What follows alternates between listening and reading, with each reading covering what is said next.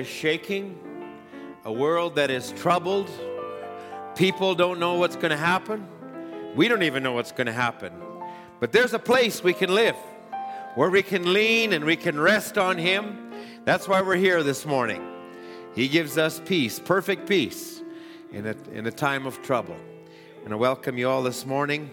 We're going to just turn directly to the Word. Thank you for the music and the songs, and the singing. And the atmosphere, we need the atmosphere. And let's turn to the book of Hebrews, chapter 9. Hebrews, chapter 9, and we'll also turn to Hebrews, chapter 12. I want to go in the vein of um, where I took a couple of services a few weeks back, and we, we spoke on God's anointed kingdom on earth now, but I'm going to take it on a more personal level today. So let's just read from Hebrews chapter 9. We'll start the reading in verse 16. Before we read, we're going to have a word of prayer. How many this morning would say, Lord, pass by because I need you? Amen. Let's, let's invite him in. And you know how you can invite him in is you can welcome him uh, like you have in prayer and in singing, but when you agree with the word, when you open your heart, Amen. How many will just do that? Open your heart to Him. Let's pray. Heavenly Father, we're about to read your word this morning. Lord, we're human beings, we're vessels, we're in the flesh, we're in our spirit. Lord, we're in a world where there's many things that would try to take us and drag us, but Lord, we're asking this morning, Lord, if there's anything we said or did or didn't live, Lord, we know that not one of us could live the way we would need to live. But Lord, we're asking, forgive us. If there's something, look through the blood this morning. Father, we'd ask, oh Lord, also that you would just clear back any fog or any unbelief. Lord, may we now just begin to enter into this service. May, as we begin to read the words, Lord, that you would open yourself to us. Lord, I desire to get myself out of the way. Not that Brother Ed's voice would be heard, but that your voice would be heard. Lord, I couldn't help anyone, but you can help anyone.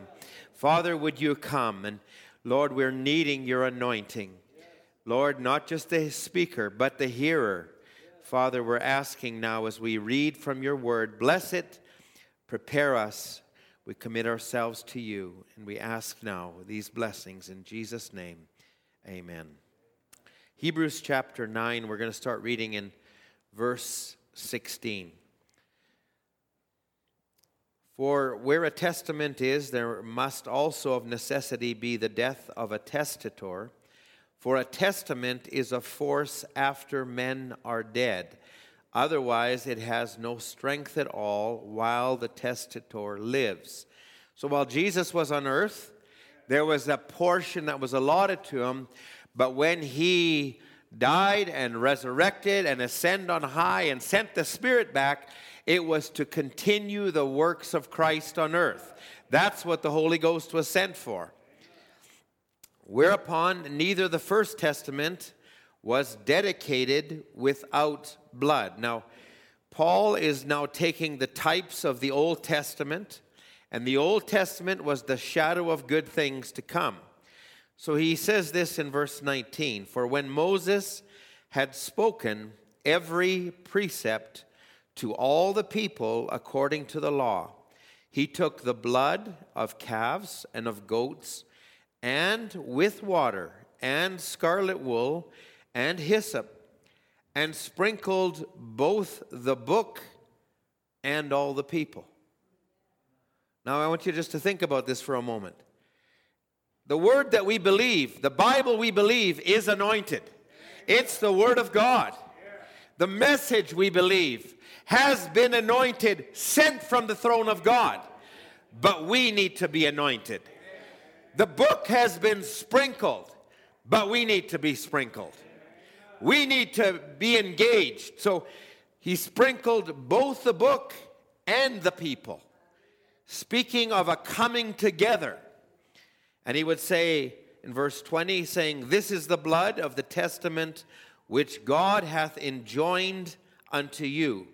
Moreover, he sprinkled the blood with blood both the tabernacle and the vessels of the ministry, and almost all things are by the law purged with blood, and without the shedding of blood there is no remission.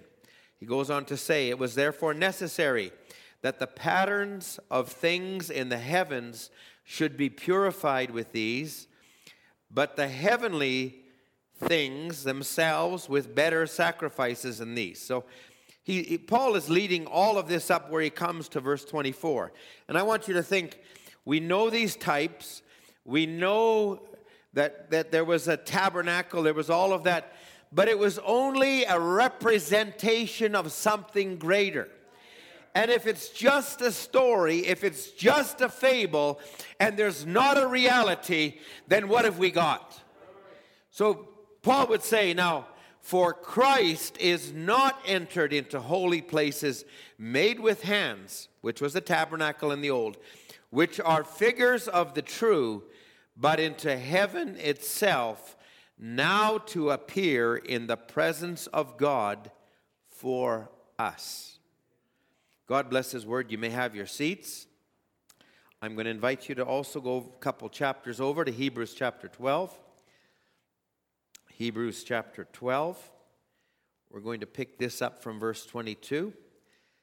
And I, am not going to read all of this. I've read it a few times, and I think you know it, but I want to read just these three verses because I'm asking the question what have we come to? Brother Branham went on, I, I don't know which tape, I was listening to a number of tapes this last week, but I'm walking and, and he, he went somewhere, and, and uh, I think it was the message, The Supernatural, and it was in 1956, but he was talking about how he'd gone overseas, and, and I think Billy Graham had gone before him, and there's been other evangelists that had gone before him, and they were criticized. They said Billy Graham, they said he got a perm in his hair and he dressed like he was going to be a showman or something. And, and, he, and Brother Branham said, I respect Billy Graham. He's got a message of repentance. And, and, and, and he would say all of that. And he says, Oh my, what are they going to say about me when I come? And the man who had invited him to the meetings, and he, he went to the meetings, and I may not get the story just right, but he came to the meetings. And then he came to the meetings, and, and somebody that was there and says, Oh, we got another American evangelist coming. And then the, the, man, the man said, Well, who is it? He said, It's Brother Branham. It's Brother Branham? He says, My mother that was sick and paralyzed in a wheelchair, he came, and by the, the word he spoke, she is walking today. So I'd, I'd like to say it this way is this is not just words and doctrine, this is reality and truth. And we are not just living off of what happened there, we're still walking in it. I believe we, we can create that atmosphere and that culture, and I think we need to bring that where all things are possible. Amen. You need to help me this morning. There's, there's, this is amen or clap or raise your hands or stand up or, or do something. It's going to help me this morning, and it'll help all of us. And you know what? Our little movement, God is pleased with. All right, so verse 22 But you are come unto Mount Zion, unto the city of the living God, the heavenly Jerusalem, to an innumerable company of angels. No matter how you feel this morning, no matter what you look and what you see, no matter if you feel like you slept too long or you feel like you didn't, you're out of sync or whatever it is, I'm going to just say right now, whether you feel it or not, there are angels gathered around. Whether you know it or not, there are demon spirits that are trying to take down the kingdom of God. But I'll say there's a spirit of God that wants us to prosper and wants us to abound and wants us to fulfill his word. What are we come unto? Not just a church or a building, but we've come into heavenly places to the general assembly and the church of the firstborn, which are written in heaven, and to God, the judge of all, and to the spirits of just men made perfect. There's aspects of this I won't get to today, but and to Jesus, the mediator of the new covenant, and to the blood of sprinkling that speaks better things than that of Abel. So um, I want to speak this morning, and then I'm going to. I, am really in, in the thought of anointing and and that there are realms of anointing or degrees of anointing or levels of anointing. But I want to speak on living within the realm of our anointing. Because whenever, and I, I want you to take this, that when God sends something to the earth and, and He does it, He has an end goal in mind. When God sends His presence and His and, and you sense his presence and it comes over you. It, it's not, it, it, may, you may even feel good in your flesh, in the atmosphere as the Holy Spirit is moving. And, and it may even feel good in your spirit realm and you'll feel that peace and you'll do all of that. And that's wonderful. But that is not the final destination of the Holy Spirit. He's come to quicken the word to our soul and to bring us to the place we need. I'm going to need just maybe a little bit more this morning. I'm still working with the with a with a little bit. I'm, I do not want to start with the candy again today, but I, I just want to be able to speak freely this morning. So it's it has an end goal in mind. So God, when He sends an anointing, it's to quicken something that's already there. And, and I'll just go back to Genesis 1. When, when God looked down on the earth and it was without form and dark and void, and there was, and there was, and, and, and, and it didn't look like anything, there was actually seeds that were there. And those seeds were, were, were designed to bring forth. But it took some kind of an energy. It took some kind of a quickening. It took some kind of a quickening power. And that was when God said, Let there be light. And the light struck that seed, and that seed brought forth. So, the same thing today. We can have the seed of God within us. We can say we're predestinated. But if we don't have a supernatural energy or light that strikes us, it'll lay dormant. I, I, how many want to be active in the kingdom of God? I, I don't want to be. Listen, the devil's active. I think we ought to be active. God didn't just save us and say, I'll see you in the rapture.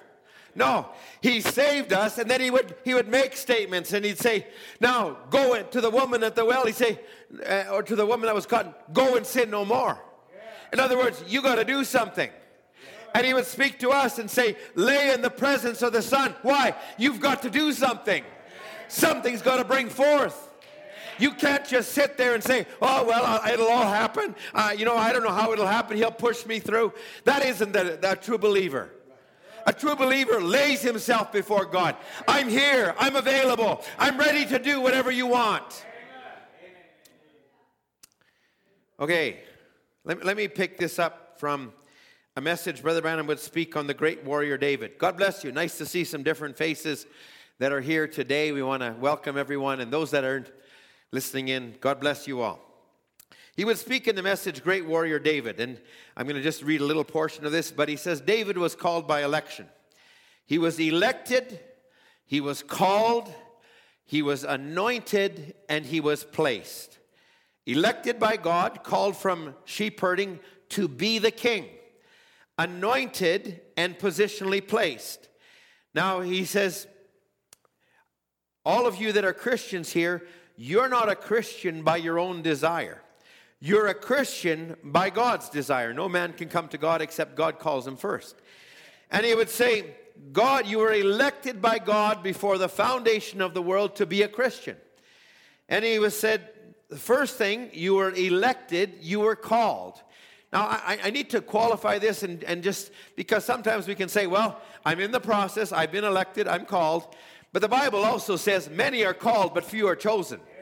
So there, there has to be of necessity what the will of God is. Somewhere you're going to have to enjoin yourself to that will, cooperate with God, move with God. We're free moral agents, just the same as Abraham was. You can go the hard way or you can go the easy way. Listen, I, I, I, one of the saddest things is, is Brother Branham's brother, which is Howard Branham. And Brother Branham would say he was called to be a minister. And he said, but his friends and his associates kept him back. And he was at his deathbed, and, and, and he was speaking this over with Brother Branham. And Brother Branham says, Oh, I'm sure he'll understand in the by and by. But he never reached his potential. He never reached what God had for him. Now, you can be predestined, you can be elected, but I'll say there's an aspect of your election that is also free moral agency. You can choose how close you walk with God, you can choose how close you live with Him, you can choose to be in service for Him. That's the rewards. The reward isn't because I'm elected and I made it through the gates and I just crawled in. No, the reward can be what you did on here on earth for him. When you realized he called you, when he realized he's called you from a life of sin. That's the rewards. So he says David was was elected, called. And, and so when God elected you, he called you, you heeded the call. Now listen how he puts this. He poured the anointing oil on you, which is the Holy Ghost. He says you can take the cruse of oil in the Old Testament.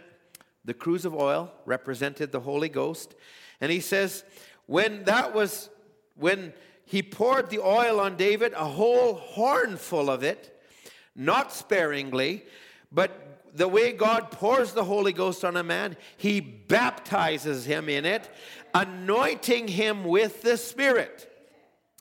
Notice, he right then, when the anointing struck him, he was positionally placed as king. Now, that anointing wasn't there so David could just become a good musician. That anointing, even though he was a good musician, that anointing wasn't on David so he could become a mighty warrior, even though he was a mighty warrior. But the anointing was on him that he might be the king of Israel. Not a king like Saul, who was the people's choice, but he would actually fulfill and begin to set up the shadow for Jesus Christ, the son of David who would be the king to all of Israel. So David in his life was going to be a type of Christ. So and David would yield himself to that. Uh, you know, you, you, David has always been. You read the Psalms, you read read his life and the events and the way he did things, you know, there was something about David that we all ought to identify with. Because D- David, he, he, he was a man after God's own heart. You know, D- David wasn't without fault. He was without he was with fault. But one thing about David is he repented. He he gave himself when he did wrong, he knew how to repent. And I'll say this, humility goes a long ways you, you look at one of the most wicked kings on the earth was Ahab. And Ahab, when he was told by Elijah what he would do, he went softly, he fasted, he went into sackcloth, and then, and then they came back and said, The judgment won't come on you in your time, but it'll be in the days following you. Because God loves humility. Okay, I've, I've got to stay, stay with my thought. Now he says, when the anointing struck him, he was positionally placed as king. You are placed positionally in Jesus Christ as kings and priests. Is that right? The moment you receive the Holy, the Holy Spirit, God places you in the kingdom. Now, let me, I'm going to read a little bit more here. He would say, Any man or woman that's a Christian knows there's something that's been on you all your life. When you were a child, there was something longing you couldn't explain. You longed to serve God. Something beat at your heart. That was God's election. David, before anything ever happened, before the anointing ever was on him, he knew God was with him. He killed a bear, he killed a lion. He knew that was more than an ordinary man. He knew God was with him. I, I, I need to make this real because I, I just need to say we are living in a time you cannot afford to not be anointed. You can't go through and serve God in a robotic form. You can't just serve Him intellectually in a dry way, but you need to walk with Him. You're going to need to know where you stand with Him. You're going to need to be close to Him. I, if I, I am nothing without Him, if I can't walk with Him, what good is it? I'll tell you what, we, we need to be in that kind of a channel. That's not just the preacher, that's every one of us. Now, let's just let's just just look at this a little bit. David knew he was anointed, he knew he were, where he was at positionally. Brother Branham would say this in a message, Hear Ye Him, 1956. This is in June 1956. I want to bring a couple of these dates in for a reason. He would say, God is just about ready to do something. God never does anything without making first, without first, he makes things ready. He sets the scene for his gr- drama.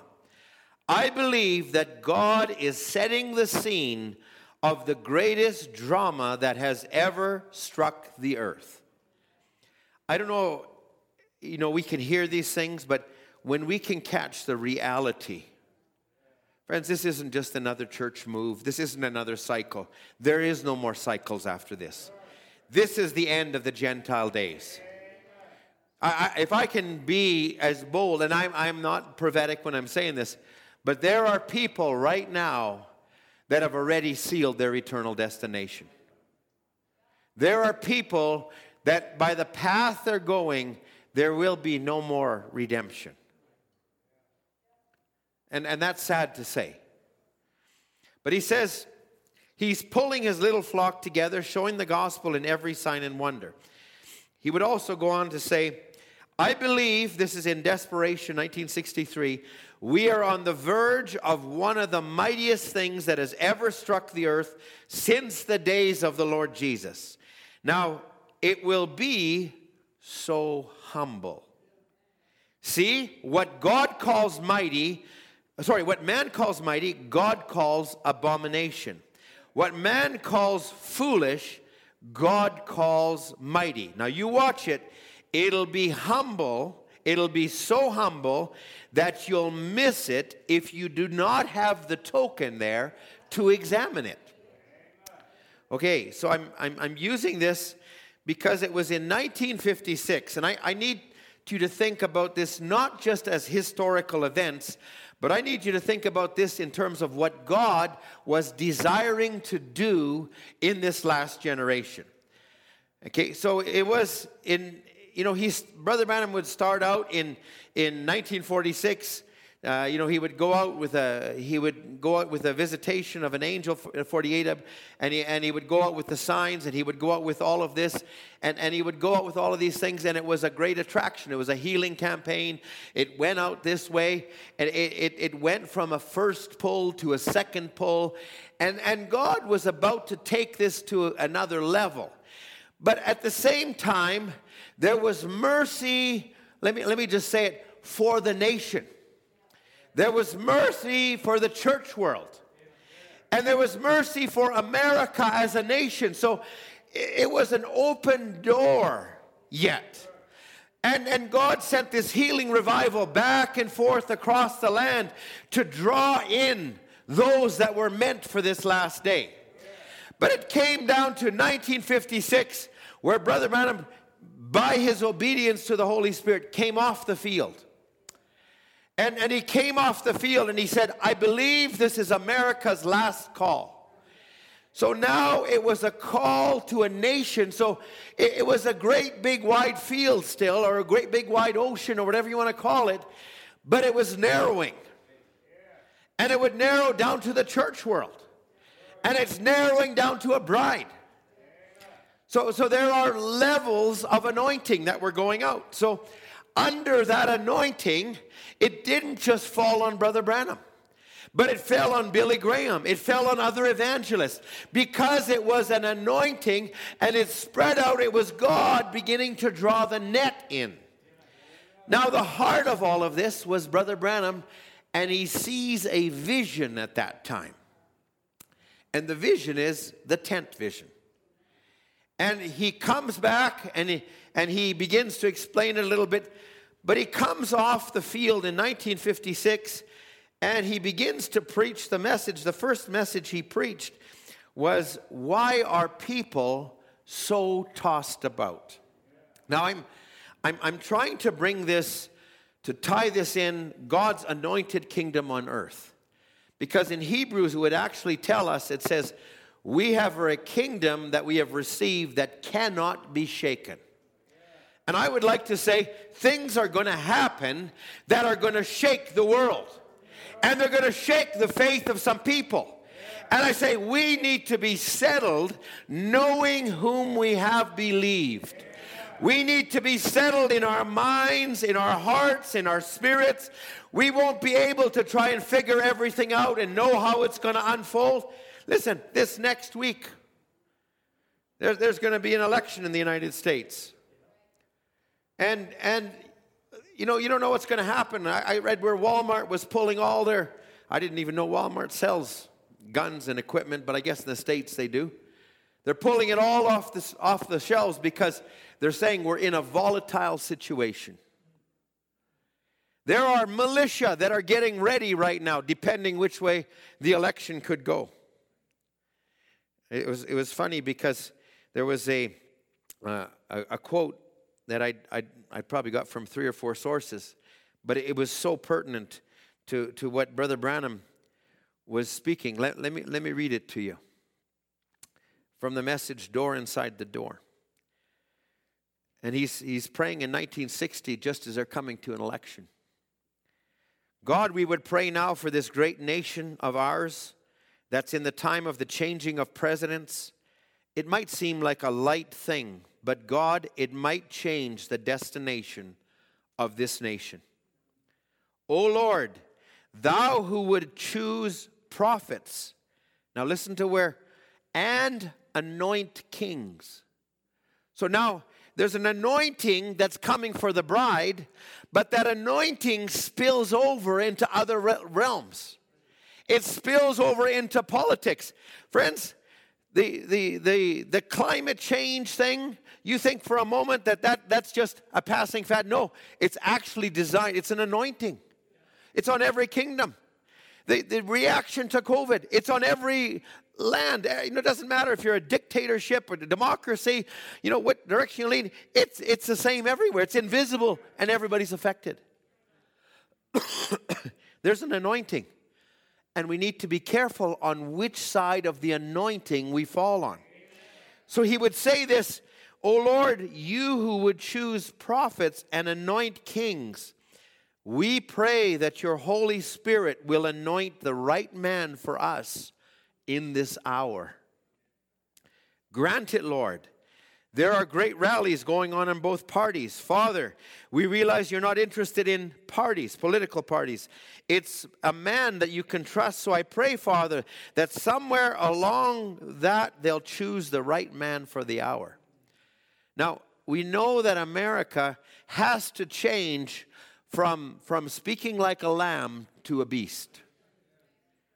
And so there'll come a time where it'll, it won't last anymore he would, he would conclude and say this We know the hour has come when the wrong man will be chosen too. Now think about that. So we pray, Father, that you'll give us a little more time to bring in the lost.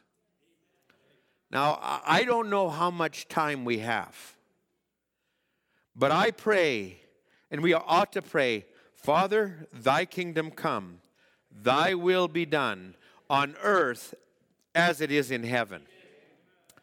God can open doors and close doors. That was the message to, to the, the, the sixth church age. He says, I've set an open door for you. No man can close it. If I, no man can open what I have opened, no, uh, what I've closed. No man can close what I've opened. So, but we know, and, and you know, we pray, if I can say it this way, Brother Branham would speak a message the seed is not heir with the shuck. And he would talk that when the seed was young, it needed the protection of the shuck. But as it matured and as it laid in the presence of the sun and it began to ripen. Now, Brother Branham would talk about Jesus and he would talk about him as a type. And he would say, you know, and, and Mary, and, and, and, and, and Mary was a type of Pentecost. And, and, and, and she, she, she just had nurtured that. But he would say, in this end time, he says, as the shuck pulls away, he says, the wheat comes into its fullness.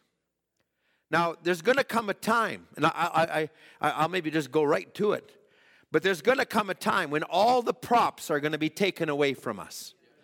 All the props, the political props, or let me just say it, the economic props.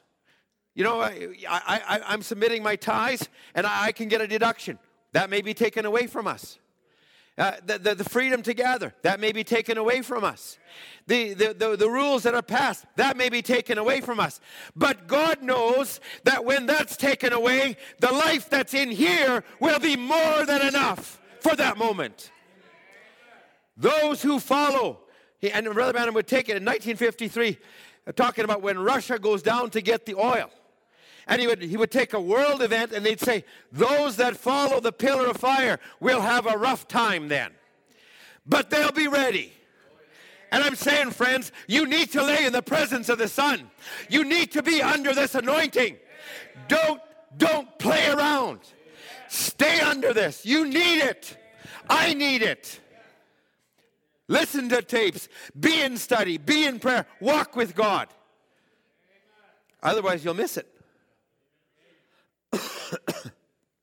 now, so he, he speaks in 1956. This is going to be America's last year.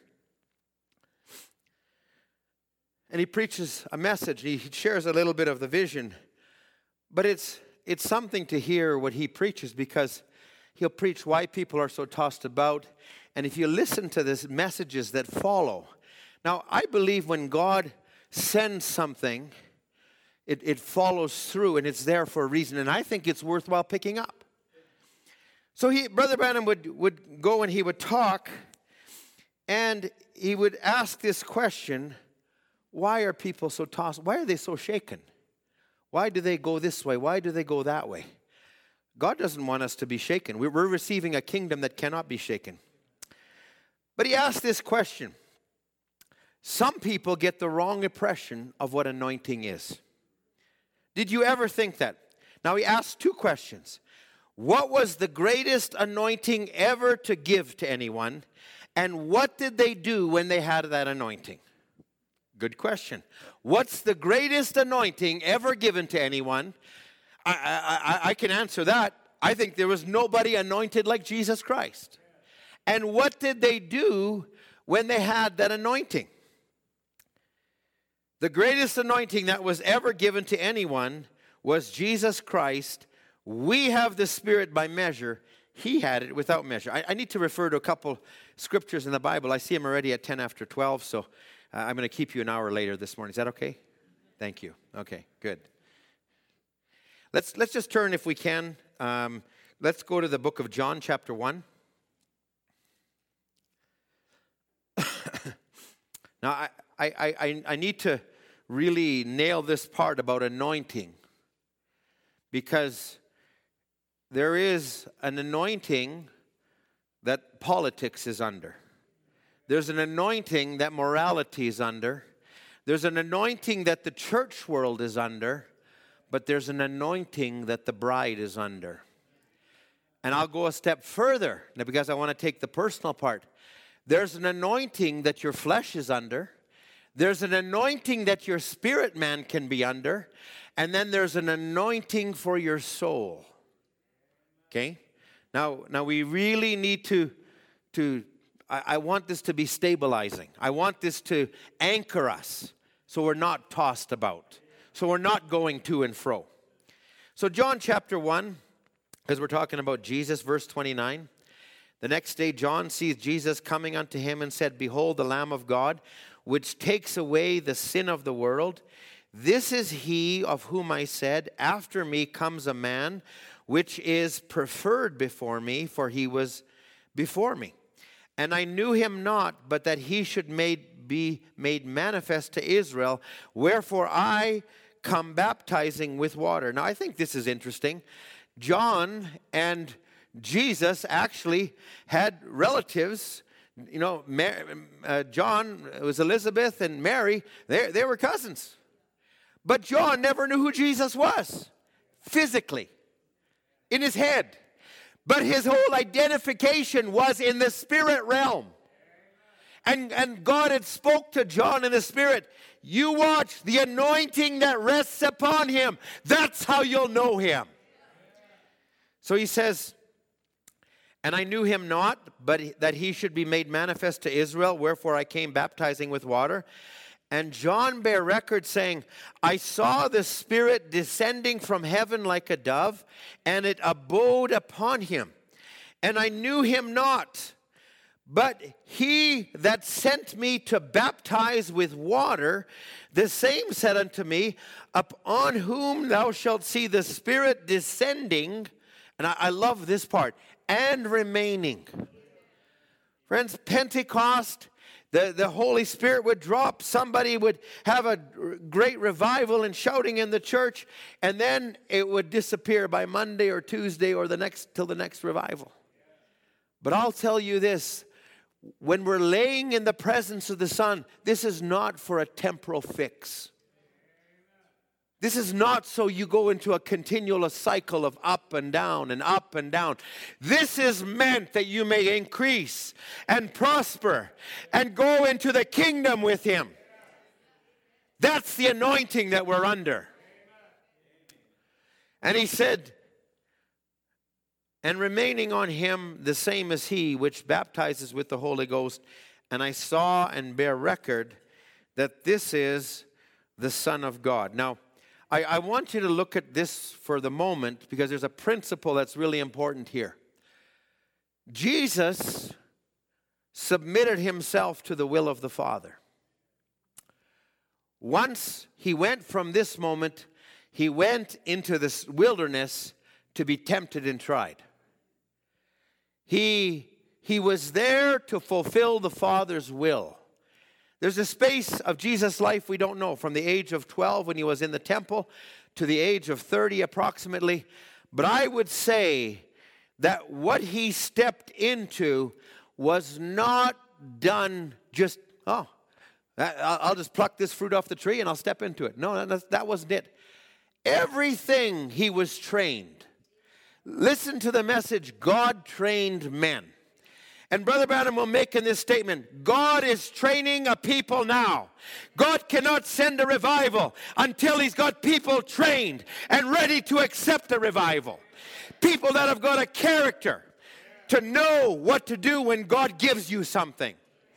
And He says, people that will go on. He says it'll look like the whole thing is falling apart, but yet they keep moving on. Why? They are sent and ordained of God.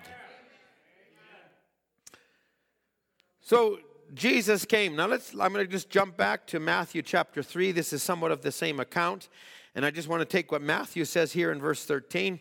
And he would go on and say, Then comes Jesus from Galilee to Jordan unto John to be baptized of him. But John forbade him said, I have need to be baptized of thee. And comest thou to me? And Jesus answering said unto him, Suffer it to be so now. Why? He was stepping into our place. Realistically, he was condescending to our level. He says, For it becometh us to fulfill all righteousness. So what he was doing there was not for public show, it wasn't for all of that, but he was fulfilling the word. And he suffered him. And Jesus, when he was baptized, went up straightway out of the water, and lo, the heavens were opened, and he saw the Spirit of God descending like a dove and lighting from him, and a voice from heaven saying, This is my beloved Son, in whom I'm well pleased. The principle is this all God asks for sometimes is obedience. You know, sometimes we, I'll say every one of us, we, I'm including myself, we come to something where we try to overcome and we can't get over it. we we struggle, we come up to it, it seems like we got it, and then we fall back and we fall back. And and and, and I would say that's been the church. Brother Branham said there's something that the church seemingly just couldn't be enlightened with. Something that they needed, and, and it was behind those seals. And behind those seals was the very thing that we needed. Not that we needed another Calvary, another Jesus, but we needed our eyes to be opened to the fullness of the work and that we were a part of Him way back there. And that changes the way we approach the devil, the way we approach our lives. We don't have to live defeated, but we can live in a realm where we can know in whom we have believed. The seals aren't just an intellectual thing. No, it's an opening up of what God did for you, and it changes you.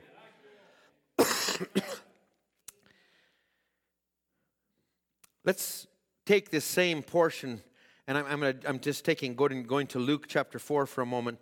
But it's now after the baptism. Luke chapter 4. I'm just going to read verse 1 if you don't mind, Brother Dan. And Jesus, being full of the Holy Ghost, returned from Jordan and was led of the, by the Spirit into the wilderness. Now, that's where the temptations came and he went. But remember, he fulfilled the word, and the Spirit always comes to the word. So, whatever you feel like, I can't come, but I'll just say this give yourself, yield yourself, and I'll just say, just obey the word, trust in Him, and watch what happens. Oh, Brother Ed, I, I, I don't know what'll happen if the Holy Ghost. How do you know? I'll just tell you what, if you've ever tasted, it, it, goes beyond what your mind thought. It goes beyond what others told you because it's a unique experience with you and God, and no one else has anything to do with it. And by that, you are sealed to your eternal destination.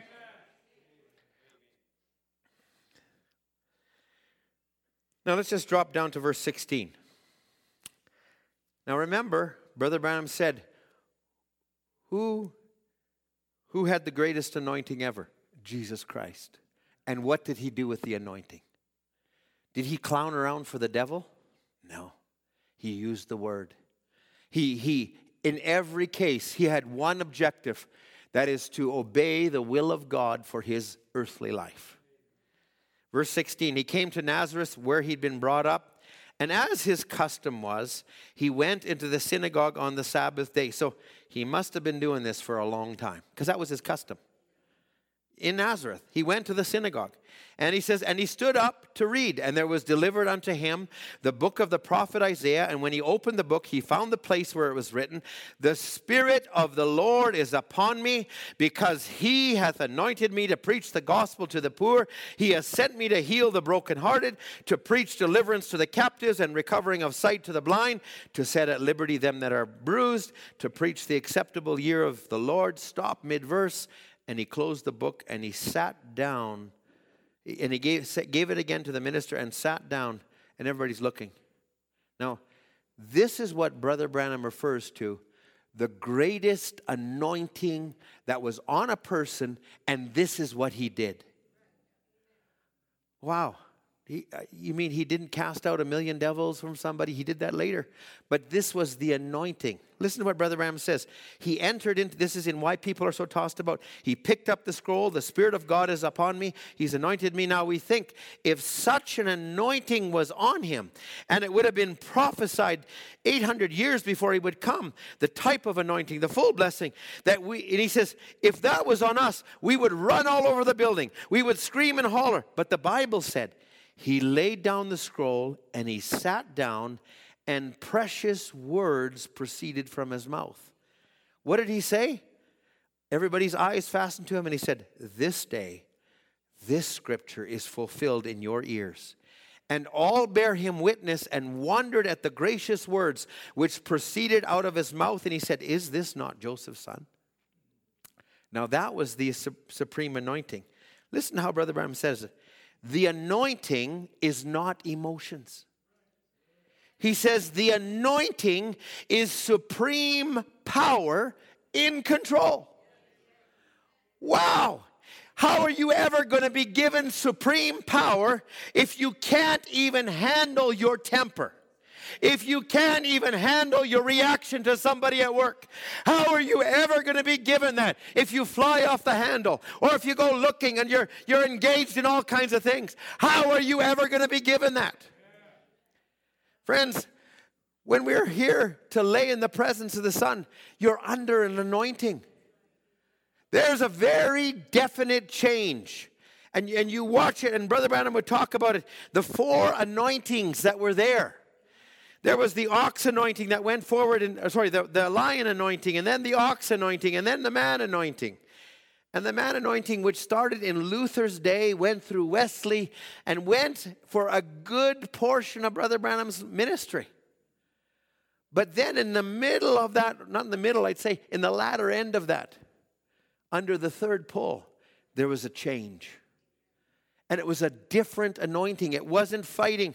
You know, it would be like somebody going swimming and thrashing in the water. I can do it, I can stay afloat.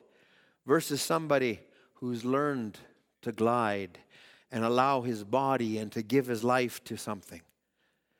Now, I, I, I, am trying to, are, are you with me this morning? This, this isn't maybe the evangelistic, this isn't the, the, the run and shout, but this is let, it, let us be stabilized. You know, in, in, I think it's in God revealed in His Word. Brother Branham would say, let it stabilize your actions. Let it, let it, uh, uh, you know what? I, I, I watch people, you know, and it was early in, in, in April, and I was at the office. I was the only one at the office, and one of the other guys at the office, and he came over to my office and he goes, Man, like, where is this going to end up, and what's going to happen? And I mean, this guy was all worried, and for good reason. And I'm trying to, without witnessing and testifying, I'm saying, well, you know, I, I, I could have said God's got it all in control. But that's actually where I was living.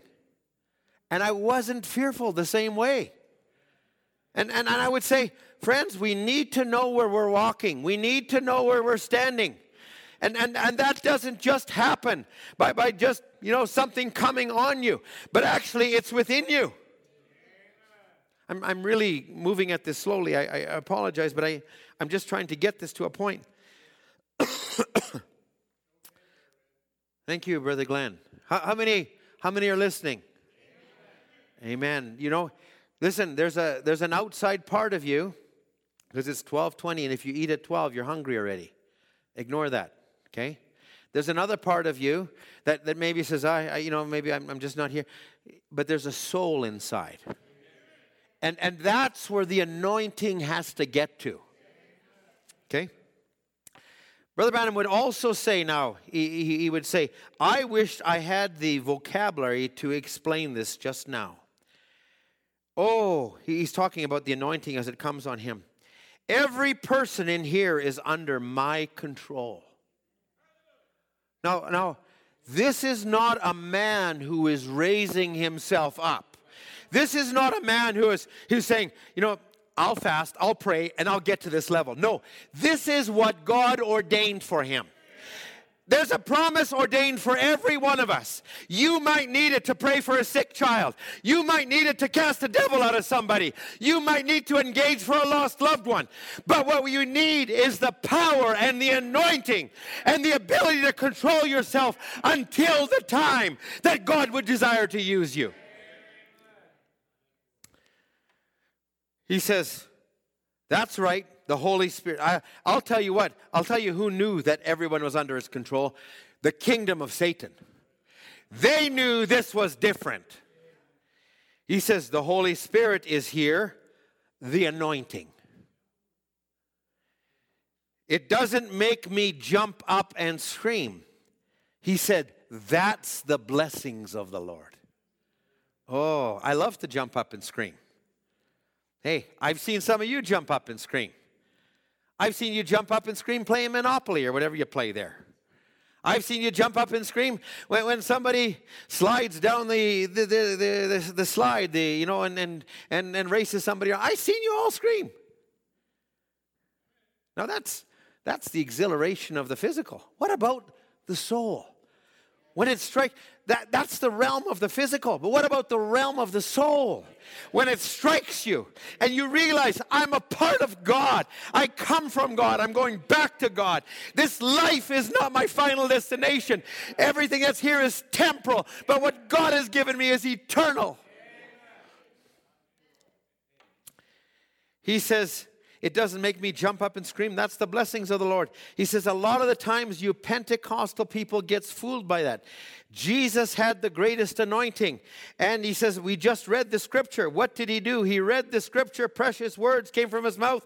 The greatest anointing that was ever anointed because the scripture said, I put my spirit on him to show judgment, to heal the sick. Wow. I, I, trust we can see what anointing is. There's, there's a difference between blessings and anointing. There's a difference between the power of God. Listen, I, I know we're living in the age when the spoken word, but that will only follow the anointing. Jesus said, These signs shall follow them. If you're chasing those things, you're, you're setting yourself up for the wrong thing. It has to start from within. Now, I, I'm okay. I need. I need to think we're doing okay. We're gonna do okay. We're gonna close by one. Is that all right? It's not often I can say that, but today I can say that. So, Brother Branham says this, and this is in 1959 now, and it's called My New Ministry. And he, saw, he talks about the greatest anointing that he ever felt. He said, I've been in, in South Africa where 30,000 raw heathens were saved at one time. I thought that was the greatest anointing. But he said it never compared to anything like what happened at George Wright's the other day. I never felt anything like that. The whole room seemed to be a light of the glory of God. Now he's talking about Hattie Wright here. Sister Hattie's very quiet, a pious little woman, never raises her voice about anything. But you could have heard her scream a city block from where the Holy Spirit struck that building. He said, Everybody there felt it. It was wonderful. We may live a long time, but Sister Hattie, as long as there's a memory, memory in our mind, we'll remember that Sister Wright. Now, what brought that anointing down? Was that Brother Branham who, who wanted to show something? No, this was a little woman. Now, he's, he's speaking this in a message, New Ministry. This was a little poor widow woman who was simple, serving God, and all she did was agree with the word. All she did was just say, that's nothing but the truth. And her agreement with the word sent something down to her that was beyond anything that had ever happened to any person. Now, listen how Brother Branham said it. As long as there's a heaven, when the stars is gone, there's no more moon, no more earth, no more sea, them boys shall live on through eternity with the same Jehovah Jireh. What did she ask for? She asked for the lives of her sons, that they would be saved. That's what she asked for. and he says, when that anointing struck, it said, Ask what you will. And Brother Branham would say, I have a perfect assurance that when it strikes, whatever God puts forth to be asked. For if you say to this mountain, now there's a principle here that isn't just for Sister Hattie, it's for every one of us. He said, See, it isn't just you speaking. Now, I, I need to really bring this to, to a way. You know, in, in, in perfect faith, Brother Branham would talk about how, in order for the world to get into the anointing of the last days, to get into the spirit of tribulation, to get into the spirit of destruction, they, they, they've got to get into the spirit. And he says he would, they would start by taking a little uh, song and sing a song, and, and it would get people going. And he says, an atmosphere brought them into that place. And he says, before you know it, there's a, he called it a big boogie woogie and things like that. You can read it in Wisdom versus Faith. I've got quotes, but I'm, I'm not going to take time with them. but it was an atmosphere that was needed. The Holy Spirit, like, you know, and just, just to show you this, you might be saved, you might have the Holy Ghost, but Brother Branham actually goes a step further. He says the Holy Ghost feeds only on the Word. Now, it you can enjoy music and you can enjoy, you know, things, but the Holy Ghost is is you. It's the real you. It's your theophany. So you've got to create an atmosphere. And what Sister Hattie, so the atmosphere we create is it brings God close to us or away from us. Listen, I, I, I don't have to tell you. You all know, I know where my weakness is. You know where your weakness is. You know what stops up the blessings. You know what clogs up the blessings from coming your way. What, what causes the Holy Spirit to be grieved. You, you know what it is. But if you can get that out of the way, then God can come by and He can use you and He can He can say, you know, I need something done. I, I need somebody to speak to that person in the street. Uh, let me go to, to brother so and so or sister. Oh, they're they're tied up with this. They're tied up with that. I can't even use them. I, I have to search for somebody else. Don't you want to be available for God? Don't you want to, you know? And, and Brother Branham would talk about in, in the Bible how those those apostles, God didn't even have to tell them what to do. They lived so close to God. They got the unction and they began to move in that general direction. Are you all here this morning? now he says, I'm looking forward to the upcoming meetings. Now, when the anointing strikes, and it said, ask what you will, I have a perfect assurance when it strikes Whatever God puts to be asked, it'll be exactly that way. For it isn't you speaking, it's God, so submitted to God. The prophets of old, they saw the coming of the Lord. They were so in the spirit, they spoke as it was themselves. David was crying, My God, my God, why hast thou forsaken? That wasn't David, that was the spirit of Christ in David. Oh, praise God moving his church into the fullness of his power, moving among the people. Now, so, so there's, there's this place we can dwell in. Now, I, am not going to have time to go into all the diagra- diagrams, and you know it. But our, our, our temple, our body, is three realms. We know that, that there's a physical realm, there's a spirit realm, and there's a soul realm. And you can be anointed in the physical and Brother Branham would take the anti anointing. He says, somebody that was anointed by the devil, he says they'll get three or four times stronger, or stronger yet. But you can be anointed. Now, that hasn't been redeemed yet. And you can get an anointing, but that's not where your power comes from. It's not the power to put your tie on right or your dress or do all the comb your hair right. That isn't what it's about, but it starts on the inside. And then the greatest part of our battle is in that spirit realm. And, you know, we, we could take a lot of time with that, and, and, we, and the brothers have, and, and, and, and they would, would, would do the, would, would, we've, we've taken that in, in different realms. But Brother Branham would speak in the message of Know It Not, and he really breaks it down, and it's a wonderful message to listen to. But he says, did you hear my sermon on the anointed ones in the last days? I think you did. They're anointed. Their spirits are anointed in this second realm. Now he would talk about a woman, and you know he would take these two women. The one was uh, lived lived an adulterous life, and the other one went to church, but she lived also an adult with an adulterous spirit. And he says one was naked and blind and didn't even know it. And, and, and he, would, he would begin to talk it. And, and, and he says, Their spirits are anointed in this second realm. And he says, Those five senses, that the five to the man, but then the five senses that, that are there, so which is imagination and, and, and reasoning, and, and, and, and, and, and he would just go, go through them all. And he says, but, but that's not where the anointing lies. Listen, if I, if I can bring it to the way Brother Branham brought it, he would just say, There's an anointing that struck the earth in this day. And he's talking about where he goes to Jack Moore's church in Louisiana, Life Tabernacle, one of the churches that he had liberty to preach. And he says, do they even know the sign and the time they're living in? He says, the outstanding paper that they have, brother and sister Moore, the herald of his coming. He says, they, they pray, they, they, they print, fast, pray, fast, pray, fast, pray. We have a great breaking of the day. Something's going to happen. It's too late. He says, why do they do that? See, it's never struck the realm that it need to struck yet. They're crying, believing, but they have not recognized the awakening of the bride. Oh, by Christians, they feel the pull of the hour, but they can't recognize what's being done. You know, there's people that we come in contact with, they love the lives we live. There's something about us, and they go, I admire that.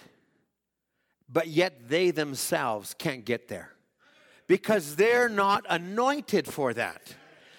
But I'm saying if we're anointed for that realm, Oh, I, don't, I don't need to go through, but in the, in the outer court, it was the weather changing. It was subject to all kinds of things. There, you know, and, and it was there were so many variables. It was up and it was down. But you go into the inner court, and in there, there was the showbread, and, and, and there was a light that was there, the candles that were lit, there was the altar of incense. All of these things were there, but still it wasn't it because the light could fail, the bread could run. But when you went into that inner court, when you went into that anointing, there you had Shekinah bread, there you had resurrection power, there you had everything you need. It wasn't, and listen, once you went in there, it wasn't to go out and come in and go out and come in, but it was to live there. That's where God wants us to live, not just in an outer court, not just in. I'll tell you what, when you live in that court, you have dominion over the other ones.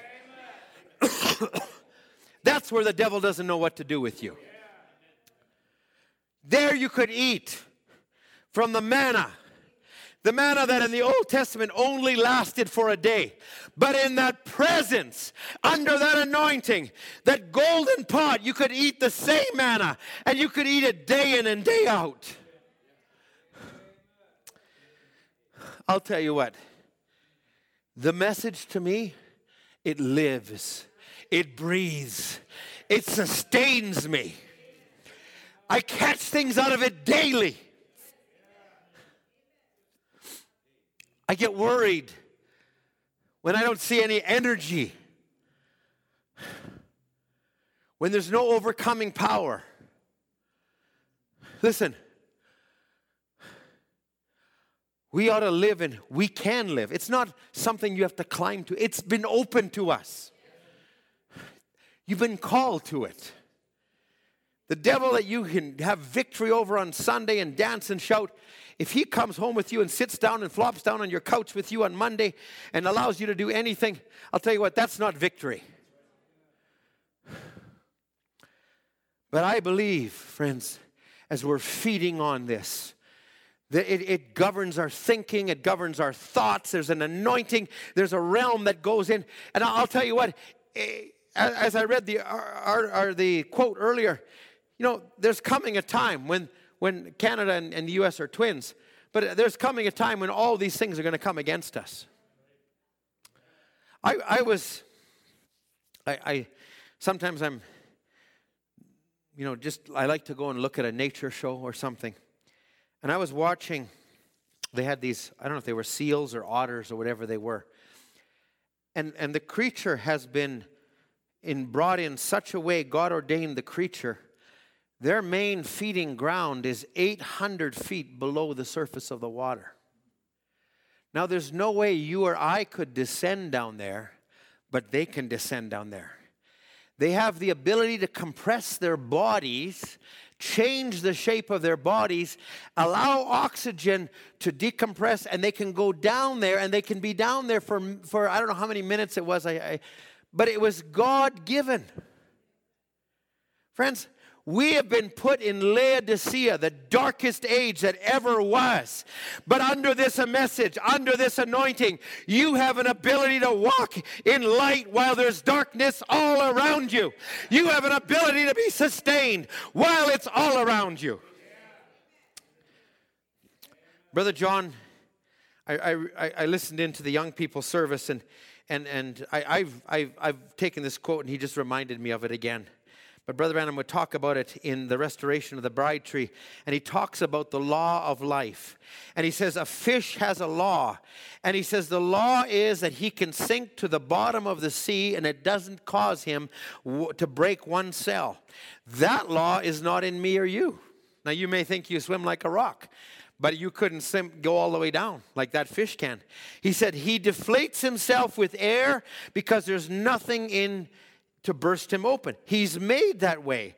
And he can enforce that law. And the law of the spirit of life in the believer. Friends, you can you can live in the darkest place, in the worst age, but the law of life that was in Christ, that dwells in every believer that believes in him, means you can be an overcomer. It means that you have the ability to be able to walk with joy. And, and I'll tell you what, we're walking almost on the ashes of the wicked.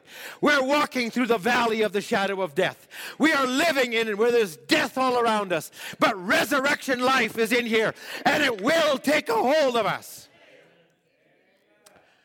That law is in Christ. You can bury them in the deepest grave, the lowest hell. I was watching these birds. I think they're called gannets. And they're somewhere off a, an island in South Africa somewhere. But it's, uh, there's a, both parents are, are feeding the young. But they fly up to three hours, 70 kilometers, miles, I don't know what it was, to get where they can catch. And they look for these sardine schools and, and they, they dive from 100 feet and they dive to hit the water. They would e- explode. But their body at the last minute just compresses into God put that in them they dive, they get their food, they come up, and they fly all the way back to feed their young. It looks like impossible conditions. And yet, God put that in an animal. God put that in a fish. God put that in you and I in impossible conditions. The law of life supersedes anything that's around us. A bird has a law, it's, it's earthbound the way it spreads its wings, it can, it can fly, but you know, etc., etc. Oh, he says, I'm beginning to feel religious. He says, You are made, you are born, you're placed in the body of Christ. You don't have to knuckle down to the devil. We got a law of the Holy Spirit, he says. He says, The only thing I know is let go and let God.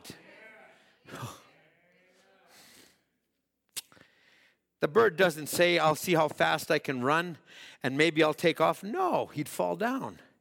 The fish doesn't take in, no, he just has the ability to go down. The believer just feeds on the word, prays, stays in communion, and survives. And not only that, but is made perfect in the eyes of God. That law of life is in you. Oh, do you believe that? Hallelujah. Let me, let me take this for a moment because Brother Branham would talk, and I, I want to just take this about atmospheres. And, and, and Brother Branham would talk about how there has to be an atmosphere. And, and he's speaking, this is in the message, The Supernatural. I was just listening to the other night, and it was so many good things he says about atmosphere in 1956. This is just shortly after he spoke on why are people so tossed. Sometimes a divine life that's been called out is considered a neurotic because you have changed your dwelling place and you get into a different atmosphere. Your own motive, your own thoughts is to stay in that atmosphere. I, I don't have, you don't have to raise your hands, but I'll ask the question Have you ever done anything that grieved God and you feel like He's a million miles from you? And you get up and you can hardly pray and you don't know how you can face the day? I'll tell you what, I don't like to live like that. And I'll say, you learn after a while no, that thing that caused that, that's harmful. I don't want that. But I want to walk with Him and live with Him. I want to stay in this dwelling place. You know, and He says, now you come into your own atmosphere. He says that's the way I believe our churches ought to be under control. Friends, I, I don't I, I, feel like we can create the atmosphere that God can be pleased to come to. We can we can say amen to the word. We can pray to the word. We can ask God to do things. We don't have to just come here and fill in time, but we can ask God all things are possible. Lord, deal with people, change situations, heal people, fill with the Holy Ghost, deliver people. He said, sometimes our atmosphere becomes an emotion instead of a worship.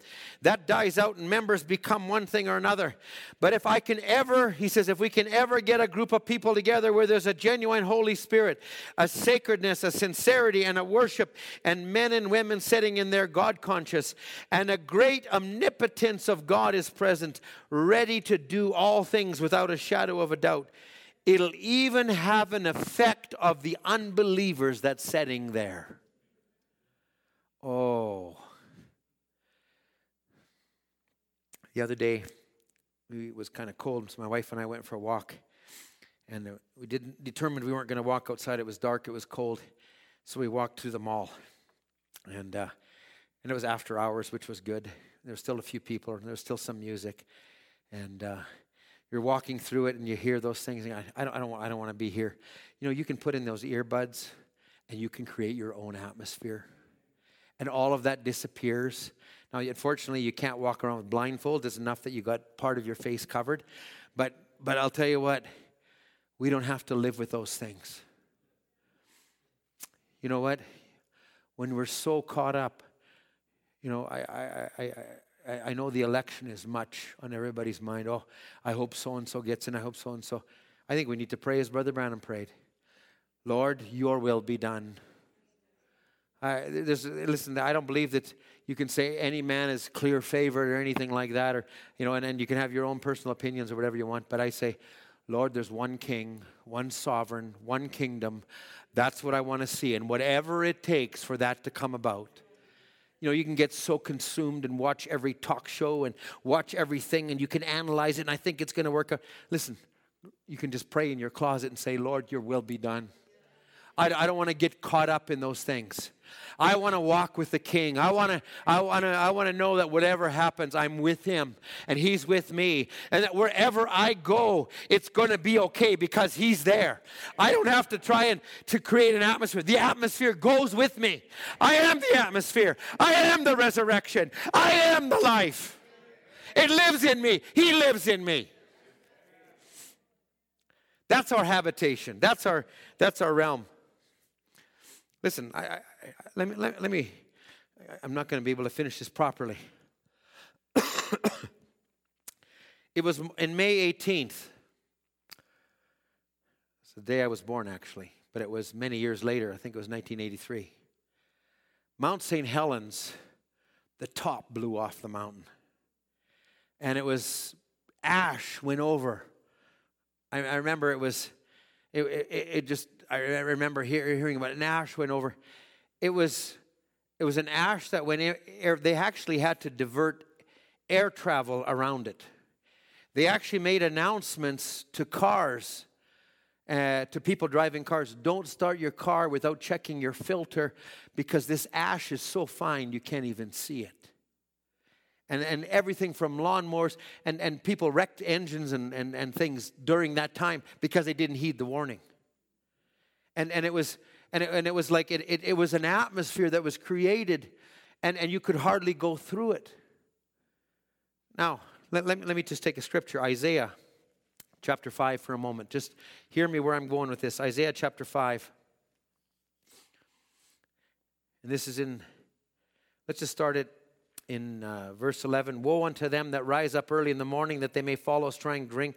They continue till night, till wine inflame them, the harp, the viol the tabret, the, the pipe, the wine, and their feast. But they regard not the work of the Lord, neither consider the operation of his hands.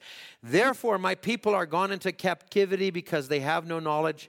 Their honorable men are famished, and their multitudes are dried up with thirst. He makes this statement, Isaiah does.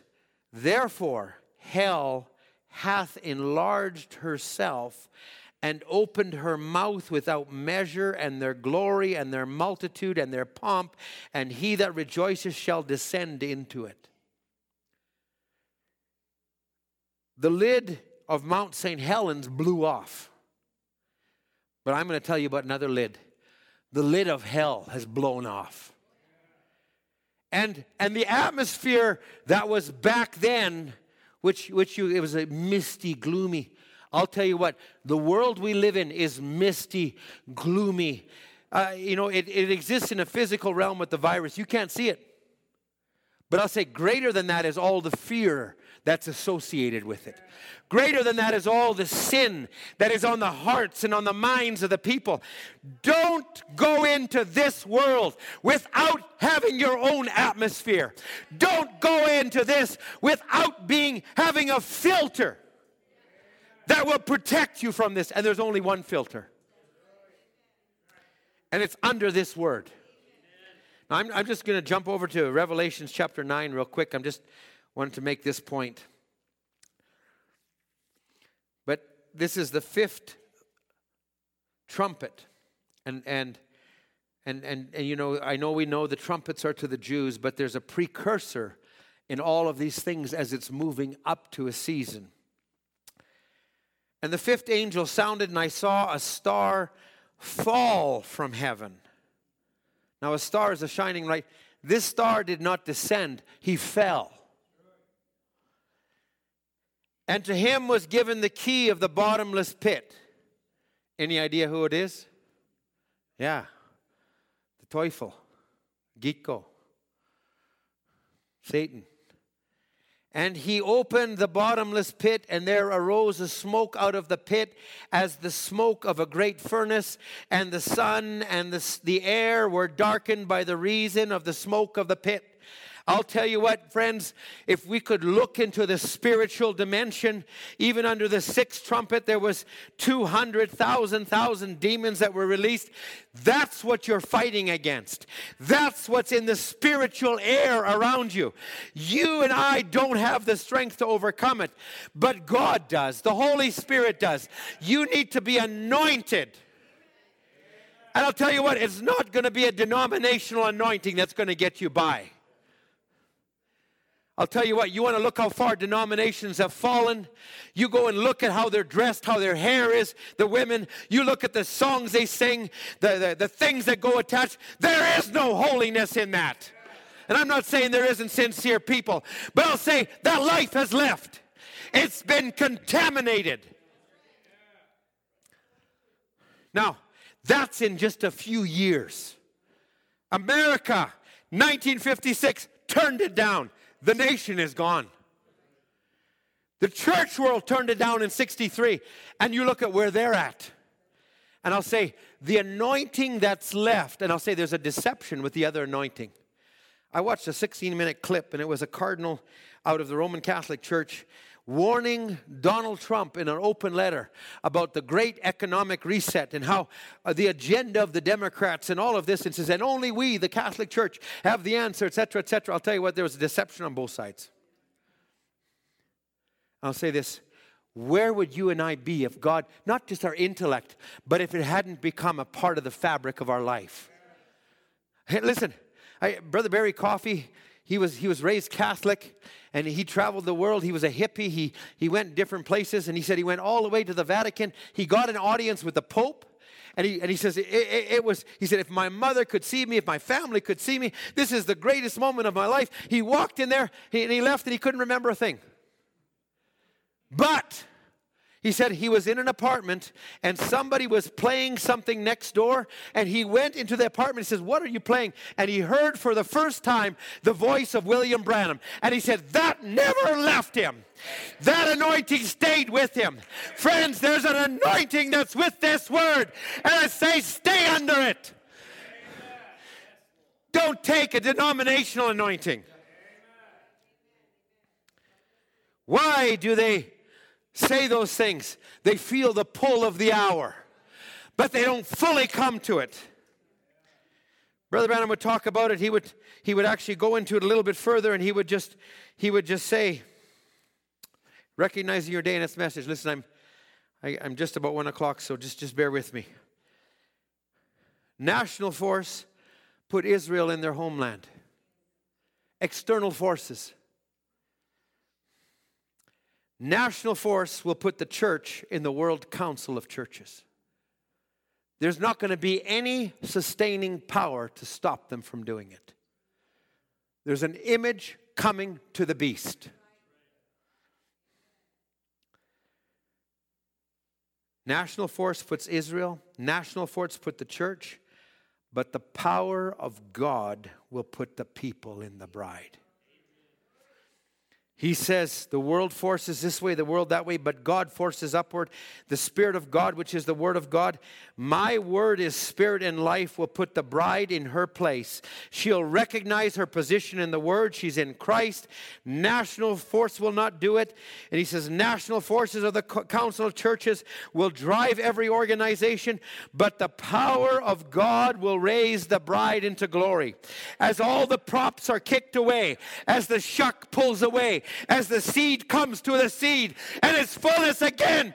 That's got to come that way. And I'll say this, then you'll see things happen. But I'll say, don't wait till then. You've got to be under that anointing now.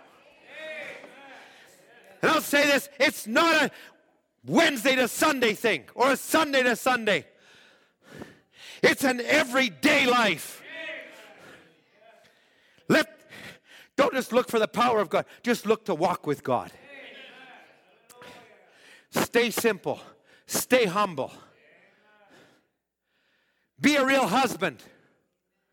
I'll tell you what, sometimes people are looking for great things, but they can't even fulfill their role as a husband. They can't even fulfill their role as a wife. They won't submit. They won't govern properly. They don't govern their homes. I, I, listen, I'm just saying there's a burden on my heart to do something for families and relationships. So, Lord willing, we're going to do that here in the next short while. But I'll just say it that's living humble, that's living simple. Don't think for a moment you can just do whatever and say whatever and expect to just go in the rapture. You're deceived. You're deceived. If you're not living it, if you're not there daily, and I'm sorry to end, end it on that kind of a tone. I'm not finished. I'll turn it around yet. Just bear with me. How many are happy to be under this anointed word? There's nothing that has struck the earth like it. Brother Branham would talk about it and he would say, I, I, I, I, I talked about this smoke coming out of the pit and this locusts that are coming out of the air. You can read this whole thing. Eh, you know, out of this smoke came locusts. Out of this locust, there, there, was, there was demons that came and they took on hideous shapes. And, and they had a king over them, verse 11, who in the Hebrew tongue is Abaddon, in the Greek tongue his name is Apollyon. If I could take the time on that and I could show you, that is nothing less than the, the devil himself. He is Satan, and he is the king of Satan's Eden here. One woe was past. One woe was the second, first world war. The second world war was the second woe. The third is coming. Oh, my love and brother, when the world's on fire. Listen, if I can encourage you, there are realms of anointings. I'll say this the political leaders, they're anointed. Fashion designers, they're anointed. Don't fall on that side of the anointing.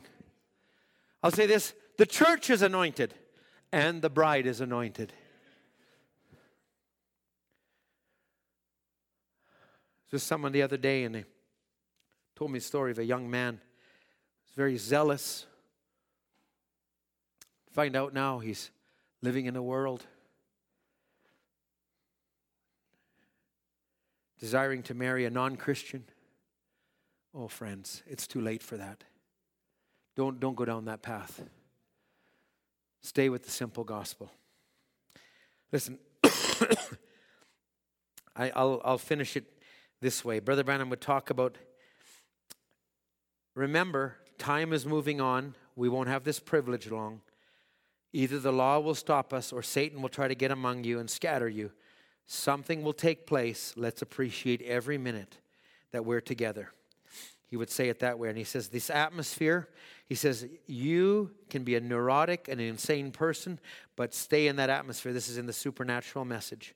And now he would say it this way every born again person climbs into these atmospheres and stratospheres. Now he's making a difference you know, you can take the earth and you can say, you know, there's a habitable zone that we live in, but, you know, you go up to Mexico City, it's higher, the air is thinner. You go up to Mount Everest, it's higher, yet it's thinner, yet you have to be conditioned to walk there. And I'll tell you what, it's getting the air, the invisible things around us. I'll say the filter that we're under, the atmosphere. He says, when we're packed into these stratospheres, God gives us an eye to see afar off. He gives us a foretaste that there's something greater. And it says, And I was just talking, and I, I, I was reading, you know, we come up to communion last week, and I was reading through the book of Mark, and I just spent for about three weeks just going through each scripture. It was such a blessing to me in the morning. I'd go through it, and then I came this last week into Mark 16, and on the first day, at the rising of the sun. oh my goodness. And, and I, I, started listening to Rising of the Sun. But, but Brother Branham would just say, just think about it. He conquered death, hell, and the grave. And he says, when he conquered, you and I have conquered with him. He conquered the devil's trinity death, hell, and the grave. There's people that will be part of this message that will never taste death. There are people that will be transformed and translated. Brother Branham would say, when he did, he cut through the gloom. He says how Jesus had to cut through the unbelief. He cut through it going down. He cut through it going up. And he says, and now the sun has risen and it's shining on every seed, and that atmosphere is bringing forth. Oh, I, I, I listen, let's have the musicians come. I don't want to belabor this anymore. But I'll just say there's, there's, Brother Branham would say it, there is a man that can turn on the light. He says, He is walking among us today in the power of his resurrection. He knows what it takes to put a church in rapture order. He designed it. Just let the current flow. Watch it operate, he says. He says, Man shall not live by, by bread alone, but by every word. And then he would just say in Rising the Sun, Oh, friends, we can't stop and just stand around here nursing on these things we used to. We've got to be full and prayed up with quickening power so we can be caught up. And he says the church is going to be caught up one day. And I believe that we are going to be caught up. We are being caught up. There's a portion in the tape that I always, when I listen to Rising of the Sun, Brother Branham goes and he says, Oh, what a resurrection that was. What a resurrection this is. Oh, have you been quickened? Are you being quickened? Are you being resurrected? Let's stand together. This will be part of the resurrection when you stand together here. Are you here this morning?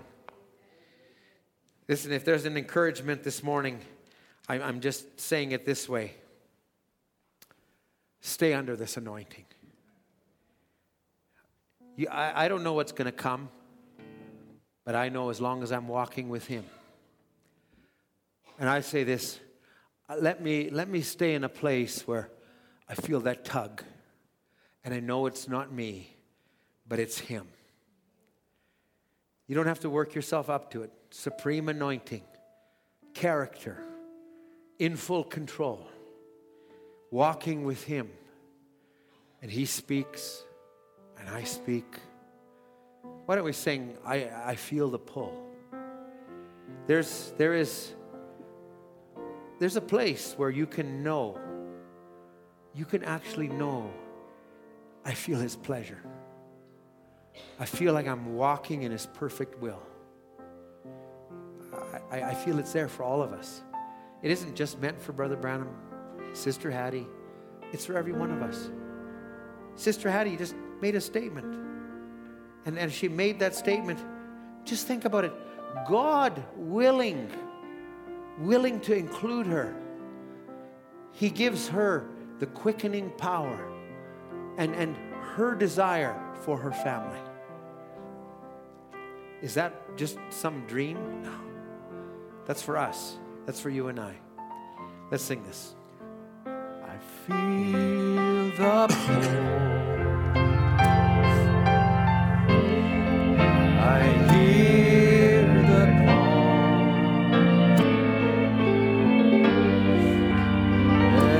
And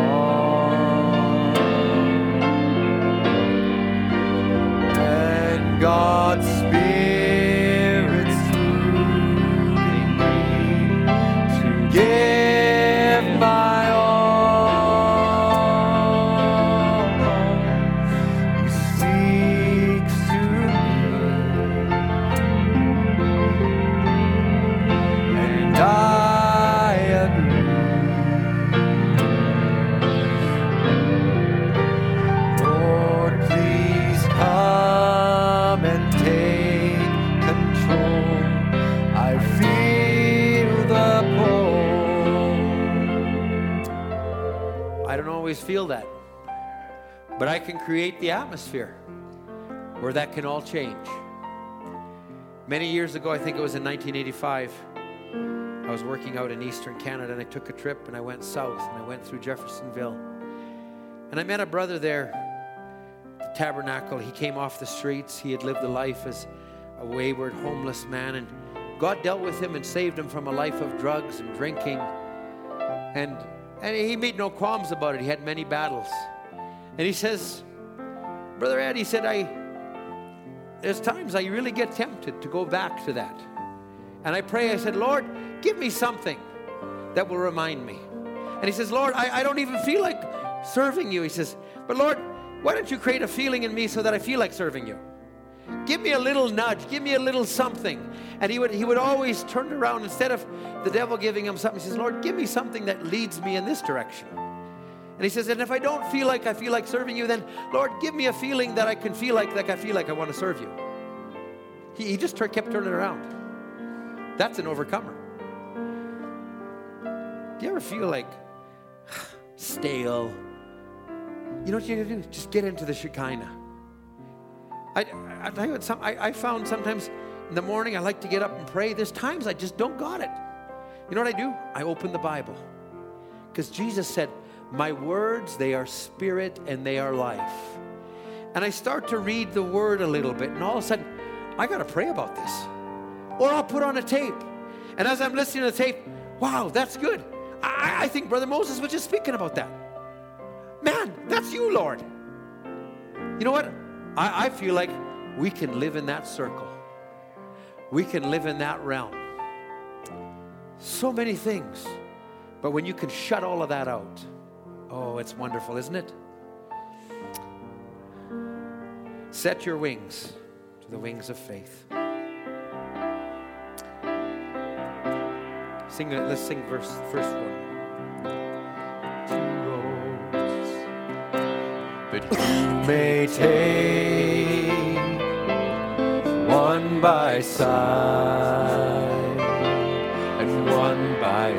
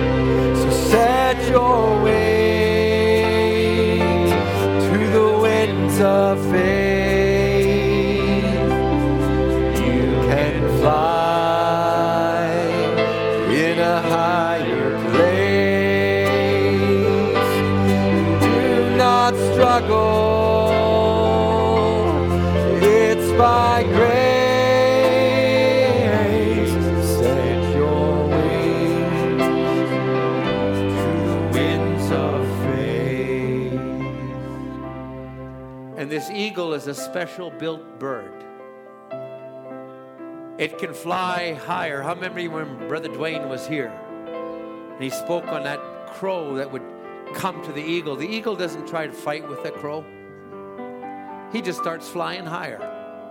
And that crow can't take it. And that crow is that old devil. And all you need to do is fly higher. Set your wings.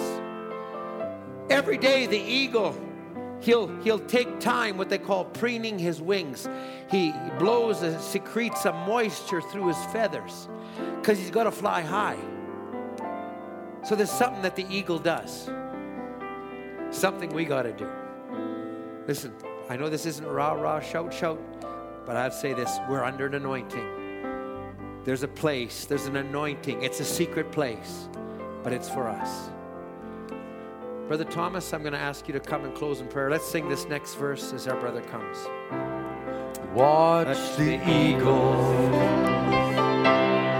in the sky. He does not struggle. He does